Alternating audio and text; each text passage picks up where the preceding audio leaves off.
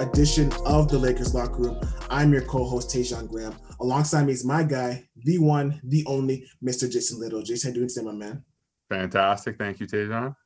So today we got another great guest. She was so nice enough to come on our podcast last season as one of the panelists for International Women's Day. So we have to have her back on.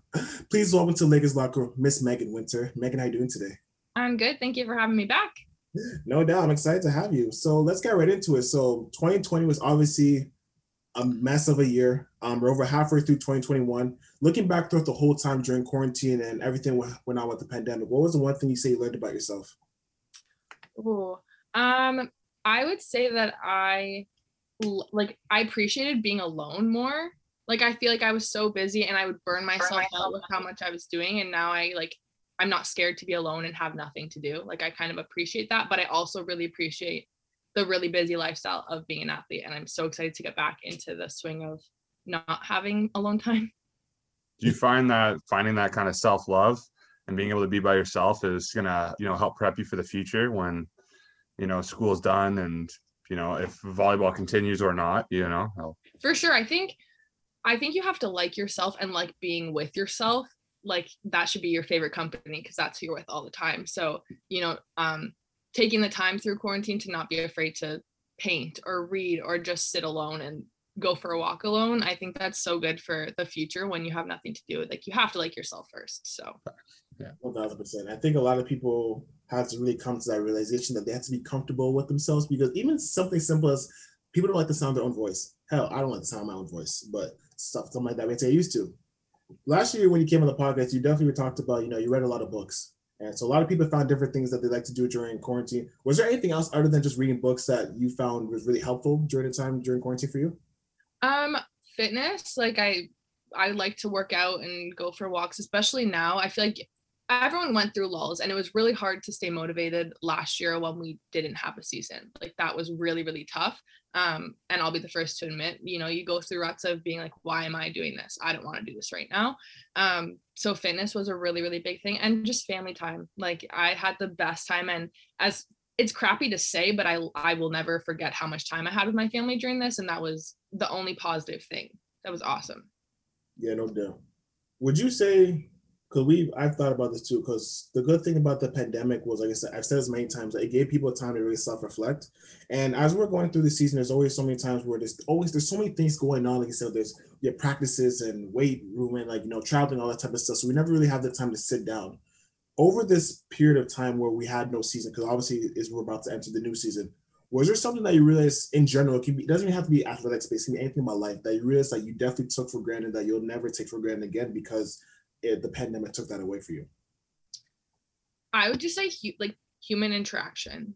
Like I just took that for granted and you know, I'll compare it to being in a season like there were times when I was so tired that I didn't want to go out. I didn't want to, you know, have a movie night with the girls because I was so tired. And now it's like I would give anything to go back and do that. And I know there will still be times when I'm tired and don't want to be social, but just being able to hug people and see your friends, I think is something I really took for granted it was crazy talking about that. Like there was a study that just came out that with the pandemic going on, a lot of therapists are even saying themselves, we're at an all-time high as a society for um, social anxiety. So with all of this not, you know, being kind of locked up at home and by yourself, like that's kind of it's crazy to think that people are at this stage where we can't even enter a social gathering right now comfortably. Well, it was weird today. I was talking to one of my coworkers about that because I was we were having an interaction with one of the members of our club and I said it's so weird because we haven't had interactions face to face with people in so long that it's like people forget how to have those interactions. Yeah. Yeah. It's socially awkward, you know? Yeah. yeah. It's crazy because even people who are like super confident, or like really confident around people, like the first time you even give someone a hug, it's like, oh my gosh, I can give someone a hug. Right? it's like, whoa. So like it's crazy because like I haven't seen teammates in like eight months. Like since we got shut down back in November, like we're coming back now. It's like, whoa, like it's gonna be different. Like it's gonna be different to actually be able to like touch people again, see how you're doing because it's been really crazy. Like online school is one thing, but the fact that we had to a lot of people had to work online, a lot of people had to do different business um meetings online. Like it's been a really crazy year, and it's honest to be honestly, I'm kind of excited that we're hopefully getting back to normal. Because, you know, vaccines are out now, and like people are starting to things are starting to open up again. So I'm really excited to see people in person again, like really actually get back to work because it's been too long.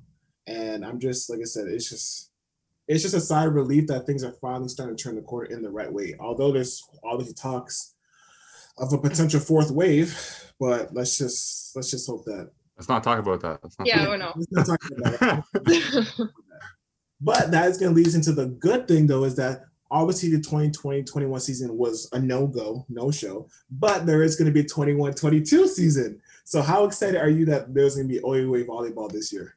I am so excited. I've never been so excited for something. I'm like the girls are fired up. I've never seen them this excited for something. We just we can't wait to get back into the gym. We're going back not this weekend, the next weekend for a training weekend and like I will do fitness testing every day if it means I get to be back in the gym with the girls. And that says a lot. So That's crazy. Right? yeah. And if you can pinpoint, what's the number one thing you're looking forward to? Is it hugging the girls? Is it the practice? Is it weight room? Is it the locker room? Like, what's the number one thing if you can pinpoint that you're looking forward to? Oh, okay. Well, I, number one will be seeing the girls, hugging the girls, and seeing them all and stuff. But just being on the court together again, like I'm pumped to be back. And everyone has been working so hard that I'm just so excited to see where everyone has come. Like I know a lot of girls have been working their butt off, and I just can't wait to see what they've done with the time that we've had off. And the crazy thing about it, and we talked about this on other episodes, like it's a fresh new landscape. Like you don't know who is gonna win. Like the people that dominated years past are graduated now, are gone. And the good thing too is that it's a great opportunity for newcomers to come in in the scene, like really make some noise. Because there's some people um, who who were redshirts their first year, were looking to play last year, didn't get the opportunity. So this is gonna be their third year, and this is gonna be actually their first year playing. So like you said, a lot of people are working hard. Like, could you imagine the hunger of people waiting two years to actually really play volleyball, basketball, hockey, soccer, whatever the case may be. So people are gonna be fired up. So I'm just so excited to really see all these different athletes. And one of the things that Jason and I we talked about too was like we're we're definitely gonna make an effort to support the athletes more. Like we really gotta find a way to support each other more because we saw with everything going on, like you saw with the professional teams, like people were saying like, yo, like the fans not in the arena is not the same like you need like the fans like in that case with us like if we can find a way to support each other like i said i'm gonna go to women's volleyball games or women's basketball games or men's volleyball games wherever like and we can find a way as a community of athletes to come together and like really support each other more i think it's just gonna really propel us more. I think every team has the same sentiment that you have as like yo like we're all super super excited. So what better way to show that something than to actually support each other as we play our games? Exactly. I think i think every team is in the same boat. Every team is so fired up. Like I know we've in years past made a big effort to come out to the basketball games, and um, I'm so excited this year to make that more of a thing. If we can have like fans, I don't really know what the COVID regulations on that will be, but I think that's so exciting to be able to see the other teams. Like I'm pumped to see the other teams in the weight room and see them in the gyms and stuff. And yeah. It's just gonna be nice to like see old faces and also meet new people and say, like, hey, nice to meet you. Like, where you from? Like, it's yeah. gonna be nice. Like you said, the interaction is gonna be pretty cool. So I'm looking forward to that. So another thing that we've also talked about too on the podcast is like like I said, it's been so long since we played. Like the last time we played was like almost two years ago, so the 1920 season. So obviously based off that season going to this season, what do you guys think is going to take for your team specifically to take that next step? Because I think the last time you guys played, you guys had an okay season, but you guys obviously didn't finish it the way you wanted to. So what's it going to take this time around to take that next step to hopefully get into the playoffs and hopefully contend for an OUA championship? I think you know, I you've said it. We have we have new groups here. So this year we uh, we say we're going in with two groups of rookies. Technically, like last year, the girls had six weeks of on the court. They didn't experience anything of what a real season looks like. Um, and for us to experience success, I think we're we're in it. We've been working so hard. We've done all the work in the summer. We have six weeks to go. We're gonna keep doing that. Um, and starting fresh like this i'm coming in as a fifth year and this feels like my first year. Like i feel like everything's new again and we're doing new things and we have new girls and you know we don't have that um that fresh reminder of the pain of the last season. I feel like that's always something that's in your mind when you're starting new is last season we did this and this and we have so many girls that have no idea. So we just we have that time to start fresh and show everyone what we've done. Mm-hmm. yeah no doubt we've also I've also asked this question too, but um, because you've been on the team for so long now, you've obviously gone through the experience of year after year being a student athlete. Like you said, there's and I completely agree. There's two groups of rookies because we had the ones last year that would have played the first year but didn't get to play, and we also have the ones this year. So based off your experiences of being a student athlete, what are the top three things that they need to do to be a successful student athlete, both on, in the classroom and on the court? Okay, I'm to go with time management, number one. And I think people pass over that and don't take it as seriously. But being a student athlete, you guys know, and especially in season, how little time you have for yourself. So learning how to balance their schoolwork, um, their social life, because that's important. You have to balance that into, and then prioritizing your team too. Um, I will say nutrition. I think nutrition is a huge thing to learn in first year. We've been talking about um, doing like a Google Docs where we put all of our favorite recipes up for the girls and stuff. Um, because I know in my first year, I, like many first years, struggle with learning what to cook for yourself with the kitchens. Um, so learning how to properly feed yourself to be an athlete, like that's a really important thing. Um, and then knowing how to reach out for help. I think that's a good thing. I think first years really struggle with homesickness and stress and anxiety and all that kind of stuff and just learning who you can go to and not being afraid to go to a coach or a player and tell them you're not okay or that you're struggling with something. So I'd say those. I'd say you nailed every single one of those because I think I experienced pretty much all of those. Time management led me to uh, academic probation first year. Guys, trust me, academic resources, got to get on that stuff right away. They'll help you with like literally they have time management, like people who actually will help you get better at time management for sure. They help you with, you know, if you have again an injury for per se, they'll help you with note taking. You know, they, they they pretty much have all the resources. So definitely don't overlook the academic um, support we have at Nipissing. Yeah, and I think too, because Megan's totally right. Like time management, my first year, whew, time management, that was not my vocabulary. but basically, yeah, like you said, and I think that was the thing that the last year's rookies missed because they had so much time in their hands. So they kind of got into routine saying, okay, they probably had a false conception. Maybe not, but maybe some of them did that. This is how much time you're going to get in university. No, you guys, you guys were fortunate enough because obviously last year was obviously a mess of a year. So, because first of all, we didn't even get to go in the locker room last year, which is a huge part of team success because that's where you really get to build a relationship. So you guys didn't get that. Um, first of all, some of these, second of all, some of these people didn't even see anything but the athletic center. Like some people on our team told me like, yo, like not only did they not see the locker room, they haven't even seen like the library, the education center, the cafeteria. So it's like so many different things when they come back this year, it's gonna be new. It's like, oh my gosh, like this is Nipissing. It's like, yeah, like because all you saw was athletic center. And at much you saw the weight room and the gym. So like you didn't see that much. But basically the question I wanted to ask you is the thing that I really come to learn over last year is that you really have to turn your losses into lessons. So basically, anything that you kind of made a mistake about, like this past year, really gave you the opportunity to think about it, go back, and say, okay, I can do this better. So based off your experience from your first year until now, that you're looking to hopefully, like say, share with uh, the younger girls on your team, what's the one thing that you knew now that you wish you knew in your first year in terms of how to be a successful student athlete, whether it's on the court, the process, schooling, etc., for you personally? It's a really good question. Um, yeah, I'll say these kind of go hand in hand, but I'm going to say when you get your syllabus, you write out all the days of things that are due in an order so you know when things are due and you won't get distracted. Like, I, yes, literally, I write it in an exact note, chronological of when is due what. So I know when to hand things in and utilize your road trips. Like, I never did homework on the bus, but that's like eight hours of time that you can work with your teammates and ask them for help. And I never did. I just slept the whole time. So do you yeah. like I mean, we talked about this on other podcasts like Jason, like what is the likelihood that you actually do homework on the the bus? Like you might bring your laptop and um, you bring a textbook, but then think about it, you get on the bus after a long day, you're tired, you want to sleep on the bus. Then you get to the hotel, you're like, oh, but it's best too comfortable. I ain't trying to do homework. Then you wake up, you're like, I'm gonna try to do homework. Oh crap, I have to go to go to Encore. Then you try to come back like, oh, I want to eat. Then you try to do homework for like maybe 10 minutes, 20 minutes, like, okay, I'm tired, I need to take my pregame nap. Like when do you ever really have time to do homework on the road? It's like it's impossible. But yeah, you're totally right. The any little summertime you have to do your work, you just try to do it. I know it's not the best, especially if you go to cities like Toronto, it has like a lot of things to do. Like you have to go to the Eaton Center and stuff like that. But if you got if you've got time, try to make time.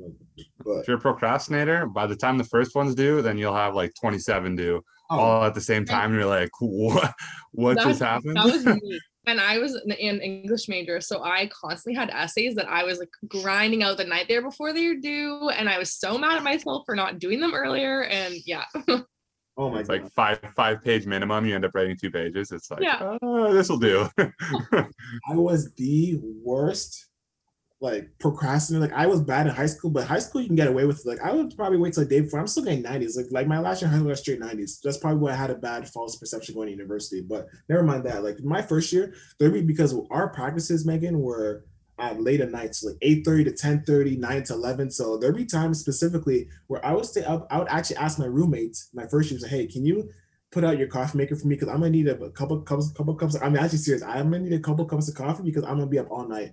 And that actually happened. Like I would actually drink like four cups of coffee and be up until three o'clock in the morning doing homework because my time management, my procrastination was terrible. Like for first year, it was Yeah. bad. yeah, So- yeah. I was the same, and I remember always leaving, and you guys would be like starting to warm up, and I was like, oh, those poor things. I couldn't do that.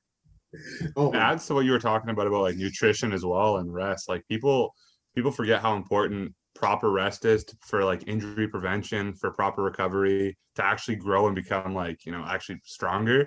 And then nutrition, if you're too busy rushing to get the homework done and not cooking your meals at the right times of the day. You know, I've, I remember missing like maybe eating once in a day because you end up getting so busy that you're just like, "Ah, I'm gonna have to put it to the side and focus on what's important. Right. And cooking on road trips, that's important. Meal prep for a road trip. So you don't spend all your money on Wendy's. I tell Gail, Gail is our uh, our nutritionist, life coach. She's like our therapist.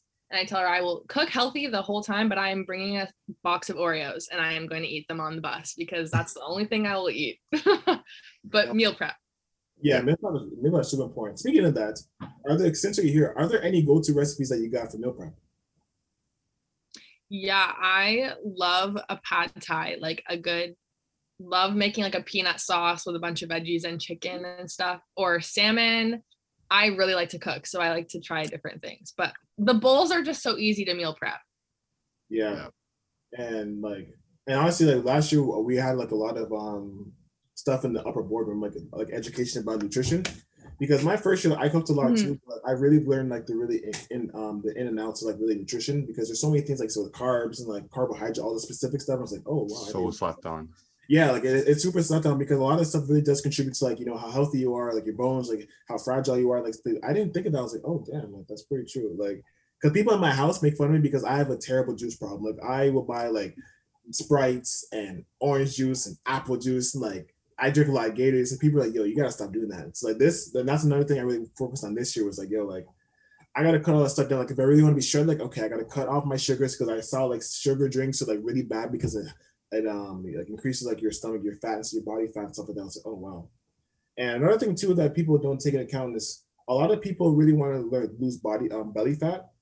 The thing though is that you have to be really persistent with it because a lot of people are really impatient when it comes to um, weightlifting. So like they want to lose body fat say within a week and then they don't do it after a week. What I saw was that if you're trying to lose body belly fat, you will lose you will lose fat, but it will you will lose fat other parts of your body before it gets to your belly because your belly fats is probably the most stubborn types of fats in your body.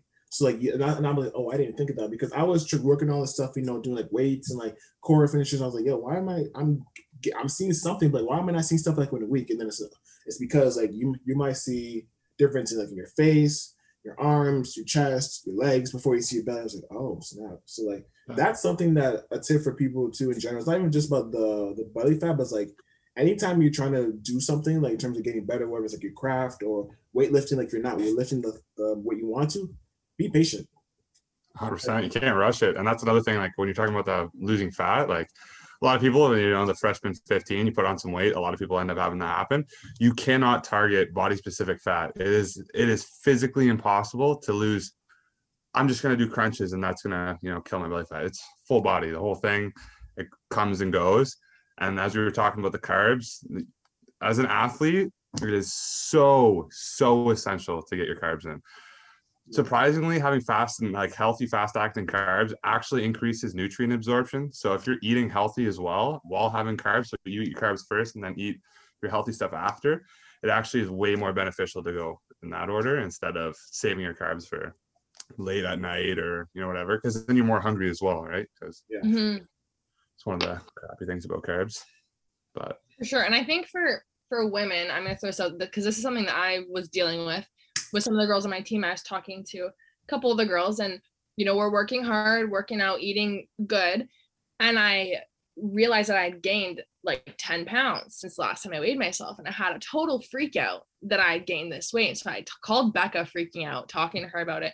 And she was like, Meg, you're gaining muscle. Like that's what it is. You look the same, you look strong, it's muscle. And I think for girls and guys, especially, when you see that you're gaining weight or you see that you look a little bit different, it's immediately to think that you're you're gaining and you're not healthy and whatever. But gaining muscle is good. Like that's the goal, mm-hmm. right? So exactly.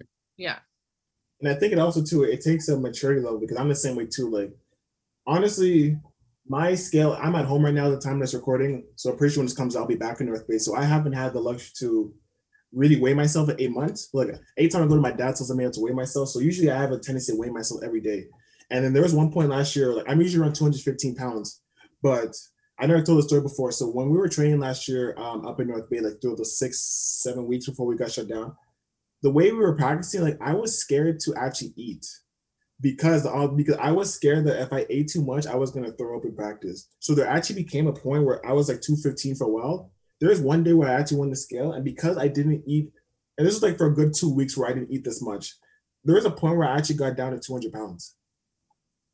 I had the Whoa. same thing in quarantine, and I noticed in like February, right? When, like when we came back second semester expecting to play, we weren't. And I had the same thing. Like I just I wasn't eating. Like I just I was eating the bare minimum. I wasn't cooking for myself as I usually do, and I had lost a lot of weight. And like people were commenting on how I looked good. Like I lost so much weight, but it was not healthy. Like it was just me not taking care of myself.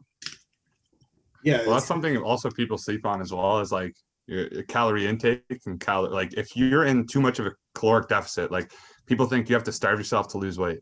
By doing that, you're actually losing like muscle contractile tissue as well. So it's like, are you really losing the fat? No, you're keeping the fat. You're losing valuable muscle.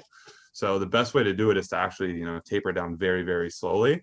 But most people, again, like Tasia was saying, rush, jump the gun, and like, hey, I've been factor on both sides. I uh, after my injury, I got uh, super thick. I think I topped out at like 260, and I was like 215 when I started um, university. you were like 250 when I met you in my first year. Like, so I was like legit. Instead of freshman 15, it was a freshman 50, and then I legit was understandable. Was, you couldn't work out. You were very. It was just upper body. Because I couldn't do any legs. Yeah. And then I immediately was like, oh, I gotta like I was again i didn't know much like this this year's been like with quarantine's been crazy because i've been w- way more dialed in on nutrition and fitness but tried to like i went vegan i cut back on my food so much and like i was like nine months vegan like to the t wouldn't touch anything. I got down to like 223 and i was like i still look like complete dog crap like felt okay but it was like whatever. And then over this year of like learning to eat proper. I'm back to like I'm 250, but it's like, like a healthy 250. I have my body fat has gone down drastically and my muscle mass has gone up. Mm-hmm. But like, hey, you everybody experiences it and it's a huge learning process. And especially for the young folks coming in, they definitely don't rush anything. Like Tasia was saying, trust the process. Yeah. and I think too that comes with like a maturity level because I realized that my first year that I was really cognizant of my weight because I was trying to say, okay, like but even if I was like, I'm usually like two, I'm six six, like two fifteen. That's usually my weight. I'm playing weight. Even if I get to like two twenty, I'd be like, holy crap! Like I need to like, like eat different. Right? Like I would like go crazy. So I think as you get older, like I think you your maturity kind of like you improve in terms of, like you're more comfortable with your body because you realize like, hey, like throughout the season you might fluctuate. Like you might go up two pounds one day, then down five. Like it's, it's natural. So I think as you go along with you sports career, like you said, as your nutrition gets better, you get a better understanding how the, your body works. Then you, if you get to a point, you realize, okay, what works for you. Because yeah. well, because so many times people want to give tips, and this is something my mentor told me too. Like in general, like she'd be like, listen, if there's ever a time where like you're, I'm telling you something and it's not helping for you, like you're not getting the benefits from, let me know. So like there'll be so many times where people will give like nutrition benefits, like you go to nutritionists, like you go to these doctors and they're telling you stuff and you're trying them, but it's not helping for you like you said, Megan earlier, like sometimes people are just afraid are afraid to ask for help or afraid to speak out. And I think it's really important that people realize when it comes to your own body, like you have to realize like, yo, like sometimes you actually have to say, listen, like this is not working for me. like it may have worked for you, but it's not working for me. Like I need to fix this. So I really hope that anyone's listening to this, like listen, listen to your body, trust yourself, and always be have the ability to speak out when you feel like something's going on because so many people are afraid to do that. Exactly. And set goals too. Like I feel like a lot of people don't go in with a set goal on what they want to do and like for me, I, I was I remember when it was Chang, I was like, I just got to get as big as I can, as quick as I can, because I got to be strong enough to you know handle these older, bigger guys. But injury comes with that. Your body can't handle jumping, running, the lateral movement when you get heavier. So that that can come as well if you're too if you become too small or you're like you do too much cardio and you're not putting on the proper weight, you end up not performing well and getting you know bodied in our sport at least. Mm-hmm. so it's always great to come with a mindset of what's your goal in five years not what's your goal in two months and work towards that slowly but surely. Exactly. no doubt. Like what you've been hearing so far Make sure to follow us on IG at Lakers Locker Room and subscribe to our YouTube channel while you're at it, where you can find clips of all our episodes and video content associated with the podcast. Part two of the Lakers Locker Room starts now. I want to switch gears a little bit and really get into a serious topic. Like the main reason why we brought you here is because last year we were talking about before we got on the air, but you dropped a bombshell because one of the we always ask the question like, "What's one thing people don't know about you?" And then you just dropped the bombshell saying, "Oh, I had cancer five years ago," and we're like, like, whoa, whoa, whoa, whoa. So you have to bring it back on. But in all seriousness, though, um, I really want to give you this opportunity to really tell the, your story because obviously you've clearly come on the other side of it. And there's so many times where people are obviously going through the situation where people don't know if they'll come on the other side of it. So I just really want to give you an opportunity to tell your story about, you know, what type of cancer you had, um, what symptoms you had, like how did the whole process came about, and basically it's just your whole process of chemo. Okay, so yeah, so I'm almost five years cancer free. I will be hitting that November 1st, technically. Um, so basically, ha- what happened was in 2016, when I was in grade 11, um, it was March break, and I was really, really, really sick. I had the worst cold that I've ever had in my life. And we were going to Florida, and my grandpa noticed like a huge lump on the base of my throat. And my mom was like, That's nothing. I think it's just her lymph nodes. Like, that's what happens when you get sick. Like, your lymph nodes will swell so we went to Florida and I was still so sick. I couldn't breathe. Like every time I'd cough, I just I couldn't get another breath in. So we went to Emerge um, in Florida, which is really expensive, just yeah. so you know, their healthcare. Um, went there and they did a CT scan, um, some blood work and stuff just to check out what was going on. Said I was fine. Said that it was just um, a cyst and nothing to worry about to follow up with my family doctor when I got home, um, but it was just a cold. So went home, was fine. A few months later, followed up with my doctor. Um, in August of that year, we went and got it aspirated. So they put a huge needle in my neck and like drained it to test what was wrong with it. Um, and then we found out in September that uh, I had cancer. And I remember when I was so I coached the junior boys volleyball team at my high school. Um, and I was in the gym with the boys. It was their first game and they were so excited. And my mom called me um, saying that the doctor called and I needed to be there right now. And something just clicked. Like I knew what it was and I broke down on the court and I just sobbed because I was so stressed out. And I went to the doctor and um, he told me one that the state's doctors messed up and that on their CT scan because they gave me the CD that told me like what was wrong with it. Um, and on the CT scan, it said the cells look abnormal, might be cancerous, and they didn't tell me that. So I'd gone on for six months without not without knowing anything, but they had written that down. Yeah. So um, so he said that it looked like it was thyroid cancer. Um, didn't even know what a thyroid was. I had no idea what that was. So I was so confused but basically what it is is it's a gland in the base of your neck and it controls your metabolism your mental health your hormones your like everything that you think it does it does. Um, but the tricky part about thyroid cancer is they can't diagnose you until they take out your thyroid. So that was the gamble is they can't tell you for sure until they do surgery. So at that point i didn't think like i was in so much denial it didn't feel real. Like I was fine. It was nothing like it was just a shock to me. And at this point I'm in grade 12. So this was my like senior year. I was so excited and then they dropped that bomb on me. Yeah. So yeah, so that happened. I'm just gonna keep going and you guys can Go, ask go if ahead. you. Go ahead. Um, and then we started meeting with some doctors. I wanted to make sure I was going with the right doctor that um, I connected with, and it worked out. My aunt was the um, head of human resources at Women's College in downtown. So she got me in with a thyroid doctor. That was all she did. The only surgery she did was for thyroids. So I went to her, like really, really liked how she how she worked. Um, and booked my surgery for November 1st. And um, it all happened really, really quickly because it was aggressive because of how long I had had it and not known anything. Um, so I started, I had my surgery November 1st, and I'll backtrack. I didn't tell anyone that I had cancer. I told um, two of my good friends, but I didn't want anyone else to know.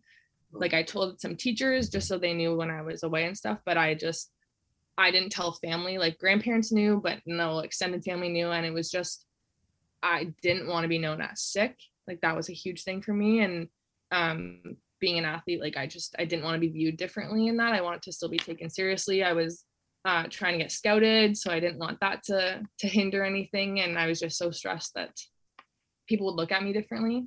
So that was a huge part of my denial because I didn't really talk about it and it didn't, it didn't feel real for me.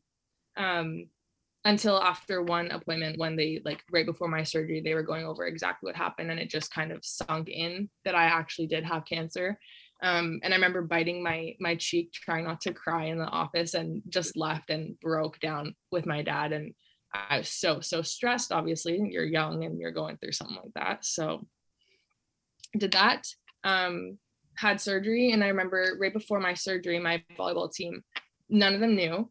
Um, and right before our first tournament the the moms came in and they did this speech and i had no idea what was going on um, and then they slowly kind of said someone on our team is dealing with a health problem and i just started crying because i knew it was about me. Yeah. um, and they showed a t-shirt and they had made t-shirts for all the girls that said winters warriors with a thyroid cancer symbol on it and stuff right before my thing so i was i lost it. Wow. um, but it was really nice knowing that that they had my back. And then i went in and i chose so with thyroid cancer you can choose to have half of it removed or the full thing removed. What'd it's like a butter it's like a butterfly Yeah. yeah, like- the diagram of it. Mhm. so the risk was if you do half of it and it's cancer they have to go back in and take the other half. So i said no we're doing we're all in one go like take it all out. Um i i'm on medication. That was the what happens. They took it out and then i i'm on meds every day. I take a, a pill in the morning and it regulates my thyroid levels. Um went in for surgery and everything was everything was good. I i remember i was like day three post-op and i went to volleyball practice because i just wanted to sit in the gym and see the girls. And i was in my pajamas. I didn't care. I just didn't want to be at home. I wanted to be in my happy place on the court. Um, and then going back to your question earlier i actually didn't have to do chemo. Um, so that's no that's one of the ways they so chemo doesn't respond or thyroid cancer doesn't respond to chemo. You never wash your hair or anything. no. Wow. so it doesn't respond to chemo and so that was thank god i didn't have to do that i'm so thankful. Um, what they do instead is it's called radioactive iodine. Okay. so what happens is so three months after my surgery i went in for this treatment. No idea what it was but what i had to do was for 14 days before i went in for treatment i had to have a no sodium diet.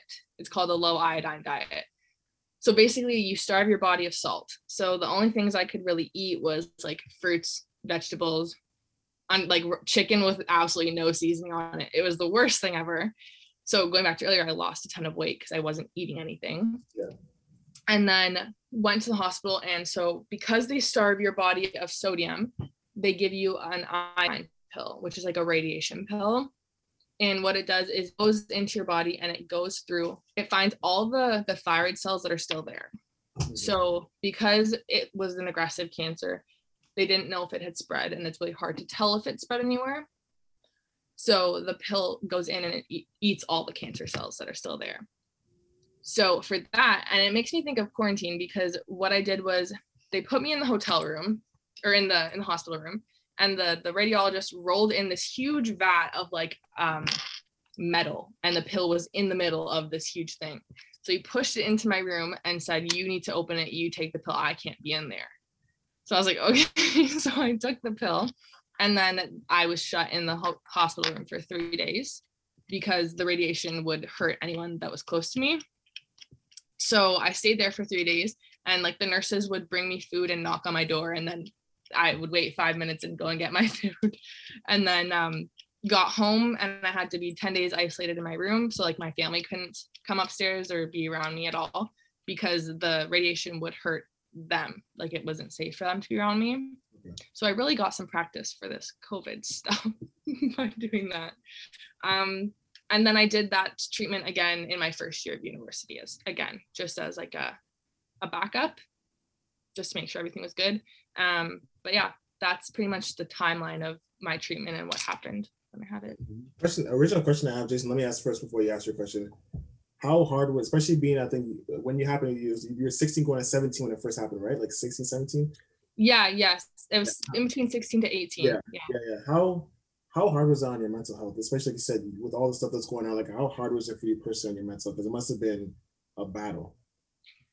it it's hard to think. At that time i didn't like i was in so much denial. Like i didn't think about it. I obviously was stressed. I had so many appointments. I was constantly in and i uh, because i didn't tell people and i didn't have it like very known i didn't think about it very much because no one really talked about it and it just wasn't i was going for surgery and i was going for the treatment and i was done. Um I know my parents were really stressed. I remember like hearing my mom crying and stuff like that, and she was stressed. So I tried to just be strong for them. So I think I just kind of like bottled everything up. Um, and it didn't really hit me until like two years later. And like I would say now it's been worse because I think when you have cancer and you're fine, like you don't have it anymore, you're in remission. People are like, that's amazing, that's great, like that's so happy. And it is, but I stress every day that it's going to come back. Or like I go for um, follow up appointments every six months. I have my scans. I have blood work every three months. And every time I'm just petrified that something's going to like come back. Or they were watching for a few nodules in my neck last year. And I was just so stressed that anything would show up again. And it's just like this constant fear that something's going to come back. So that's what I'm dealing with more now than I was back then. Uh, but yeah. And isn't there um I think isn't it like 10 or 15 years before they can like fully say like 100% cancer free? Yeah, it's I think five years they can say you're like I'm in remission, technically is what they say now. And they Mhm. usually do that to five years. Okay. Um, but it takes a long time for them to be able to say fully. And I know once you have cancer once, you have like double the chance of getting a different type of cancer again later. So it's just it's stressful. Yeah. yeah. Take me take me through the day or the around the time when you found out like it was gone. I remember. Um, I was still in grade twelve, so that was it was after my uh, my radiation treatment, and I, my mom and I went together, and it just it didn't feel real. Like I, it was hard to believe that it was gone, especially with thyroid cancer because they don't know for sure if it's gone. Like it's not like other types where they can say you're completely good, like it's all gone. Like that because the cells are so small, they could have gone anywhere in your body, right? um, which is why I've done like full body scans and everything just to make sure nothing else is um, turning into anything. Um, but it was just the best. And I remember telling all my friends that at that point, a lot of them knew um, that I was good. And it was just still looking back on it now. I, uh, I wrote a letter. I remember grade my grade 12 essay was a comparative essay, and I wrote it to grade nine me from grade 12 me. And grade 12 year was the best year of my high school life like that's what I said, and I still believe that that was the best year of high school because I didn't let it stop me. Like I still lived grade 12 like it was the last year, and it was still the best year of high school to me. Now looking back too. Just at a loss of words. That's crazy. Yeah, it's um, it's uh, my I have I have a personal question, but I just want to get Jason the floor. There's a Well, six. it's, it's just something like when I like I uh, until well hearing you and then I've had one buddy that I went to high school with. He was two years older than me. I think he just had Hodgkin's lymphoma and just beat it. But like when I'm like younger, it's like heart attacks, strokes, and cancer. I'm like, there's those don't affect people our age. Like I'm just like at that age, I'm like, that's for like older people. And then once I'm like where I am now, it's like, holy heck. Like you don't realize like how many people these these like health conditions can affect. And it's just like holy You don't. yeah, just. And and I didn't either. And I think something I struggled with then, and maybe why I didn't tell people. I know thyroid cancer. Thank God. When as soon as I was diagnosed, they said you should be thankful that it's thyroid cancer because your like your prognosis is so much better than if you were to have anything else. Which at the time, that's not what you want to hear. Yeah, like I don't want you to be telling me Right. that I should be thankful to have this type of cancer right, right. but it was hard to come to terms with that because you I felt almost guilty to be proud to say that I was cancer free because I didn't have to do chemo. I didn't have like one of like the horrible cancers. So it, it was hard to deal with. Yeah, I can still be proud of that just because I didn't have a horrible prognosis, you know? yeah. Does that make sense? No, that, that makes sense. But honestly, too, like this is the reason why I wanted you to come back on because we really wanted you to share this story because there's so many people who go through that same situation and like even like I said, even if it's like the least like deadly cancer, whatever the case it be, it's still cancer.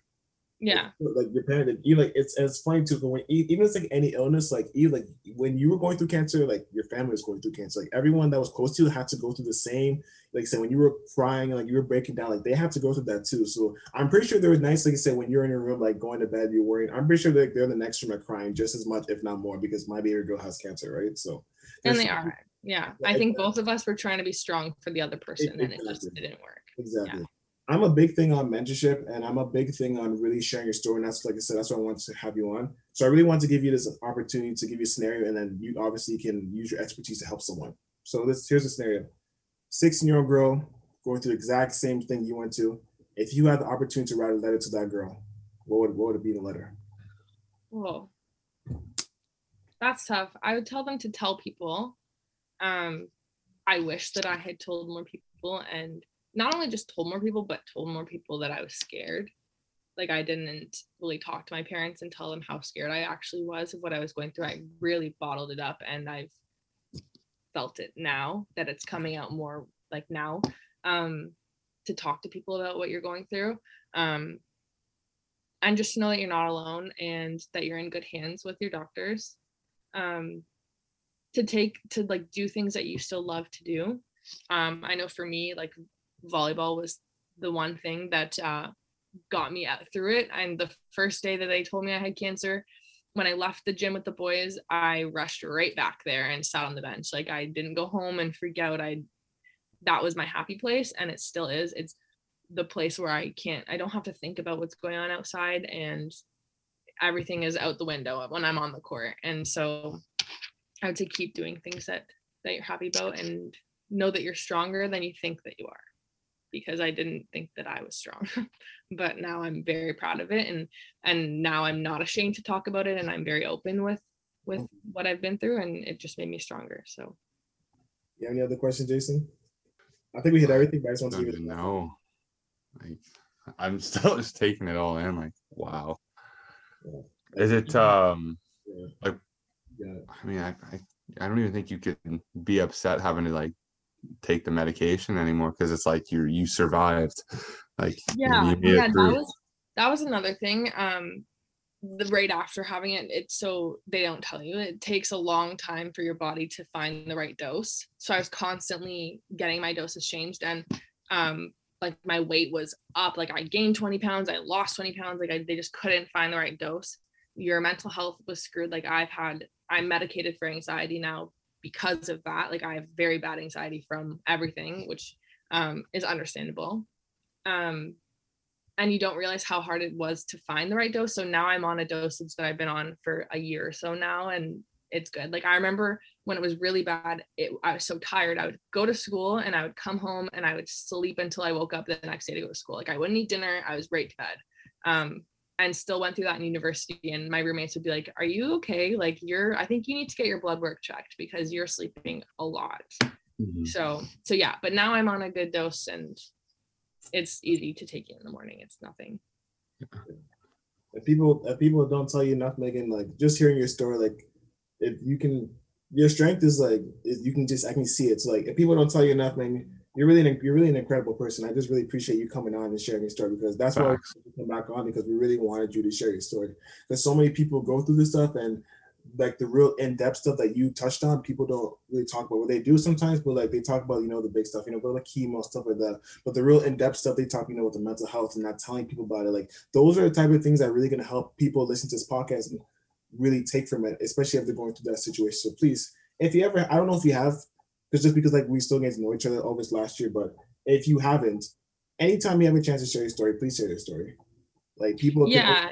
and I think that's what I learned. I remember um, I was still so I was being recruited during all of this, and I remember I would signed to Nipissing and I was in the hospital. I was doing my my treatment, and I had gotten the email of you know when they do the promo like congrats she signed that yeah. so i was i was filling out all of my my questions and i was like oh my god this my coach doesn't even know that i'm in the hospital while i'm filling this out and i made i had a post um so i got a bracelet this i wear this every day um it's not appropriate. It swears on it, but I still like it.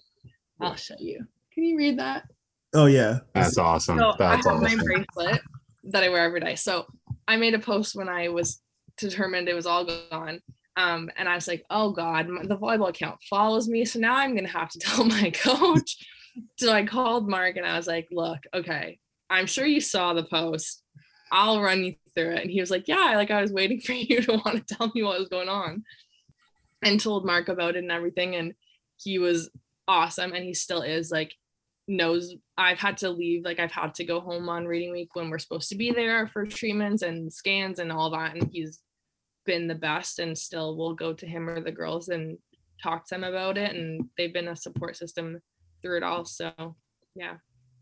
Yeah, it just made me stronger. Got my tattoo from it. I have a tattoo that says, with pain comes strength and that was like the only thing that got me through everything so yeah i'm definitely proud of it now nice well seriously megan really appreciate you coming on and sharing your story like like it's an amazing story so now we're getting to a quick hitter segment so this is the part of the podcast where to guess the question and it's answer as fast as possible but the trick to this one is megan actually did the same quick hitters last season so this is the price megan megan we completely switched up the quick hitters for you. So these are never before asked questions on the. Oh gosh, I thought you were gonna say I got a second chance at answering them. questions, and these are gonna be pretty fun. I'm actually honestly, me and Jason were talking about it before this that we might actually have to use some of these in our regular quick hitters. Okay. So Jason, got the questions ready? Ready whenever you are, man. All right. First question, Megan. What's your favorite store to shop at? Um, Lululemon. Easy. If you had to stay on a deserted island, what three things are you taking with you? Oh, that's good. Um, you we switch it up. I'm gonna bring on. Can it be a human being? That's fine. Yeah. yeah. Bring on Survivor Man. So smart. I would have right? never thought of that. right? We know how to survive. Um, I'm gonna bring a book because you're gonna be bored. Yeah. Um, and I feel like you need like fresh water that's the most important thing. I was saying water purifier. Right? Yeah. Yeah, yeah one of those. Have you ever read the book The Hatchet? No. Never. No? No. No, so there was a book about it I remember reading in like elementary school and I remember watching the movie. It literally is like sums up this question. If you ever get the chance to read it, I would have 100% okay. read it. Read it. definitely read it. Uh, next question. This is probably a cool one for me. What's a song that you'll never forget the lyrics to? Ooh, um, Piano Man that I know that entire song. Love that one. Uh, one word to describe your freshman self. Oh, insecure. I said yeah, I was really insecure. Yeah.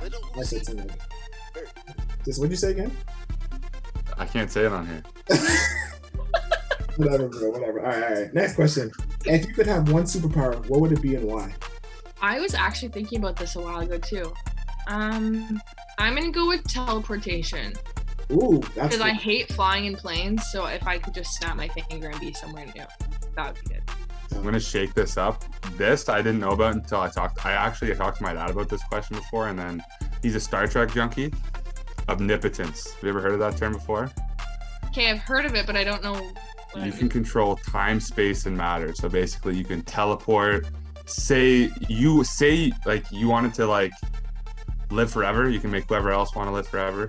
You could duplicate the planet on the other side of the solar system, so no one could see it, and have a fresh start. Like See, that's a cheat answer. You got it all in that one. that's that's what I'm saying. That's a, That's like saying grenade and rock, paper, scissors. Yeah. exactly. yeah. Uh, yeah. Next one is question number six.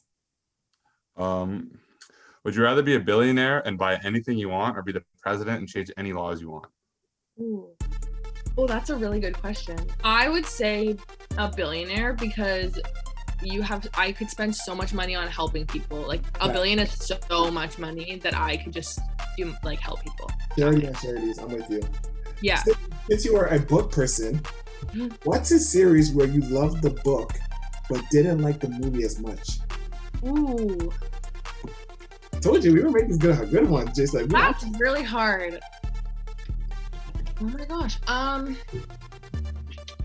I can't say Harry Potter because I I love those movies and I there's I'm gonna say there's not many that I prefer the movies, but I really like the Harry Potter movies. Oh, you got I'm looking at my bookshelf to see. You. I've I never would watched say- Harry Potter.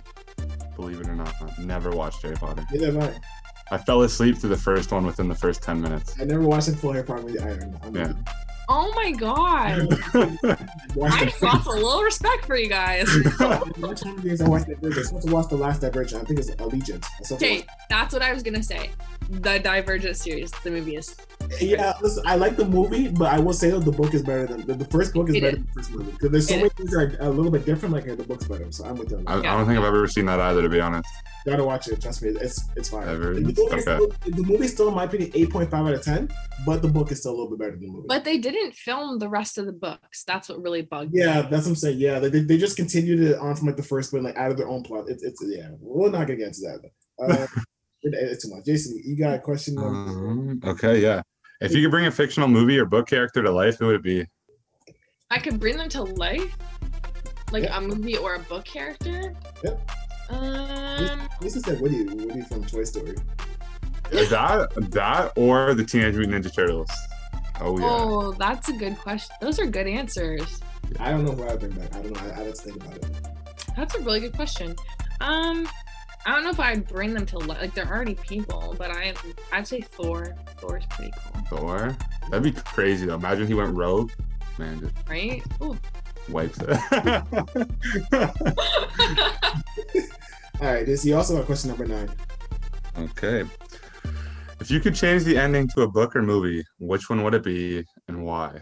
you guys really threw all the book ones at me. If I could change the ending, um, One movie I can think of that I would maybe change the ending. That's only one. Only one. okay, tell me what one would you change?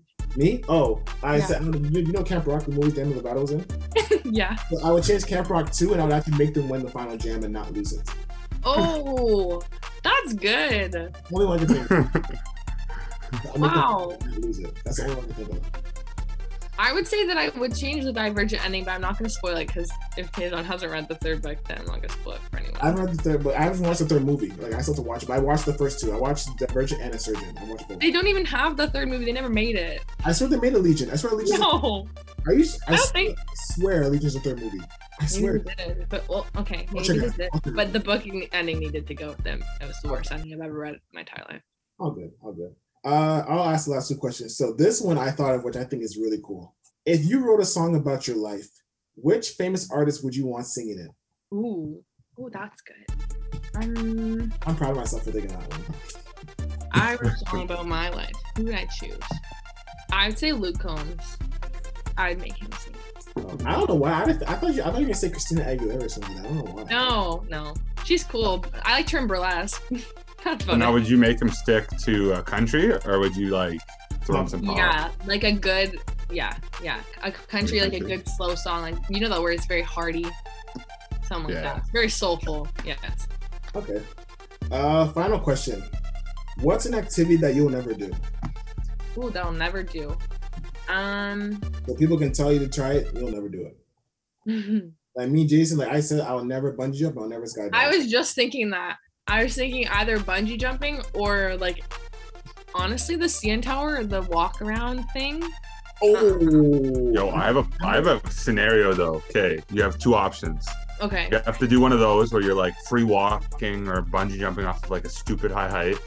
Or you ever seen those caves, the guys that go through the caves where they're like this tight and they're like maneuvering? Okay, Like no, guys I'll have take gotten stuck. I'll You- take you the jump? jump. I remember. take the I jump remember- over that? Miss Canada, I remember.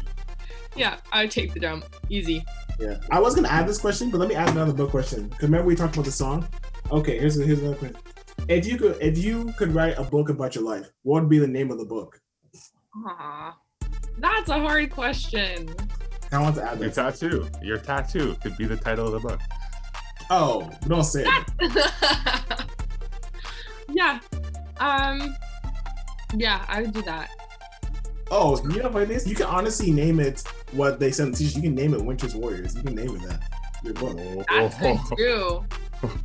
You can Oh, look at you guys! Now I have to write a book.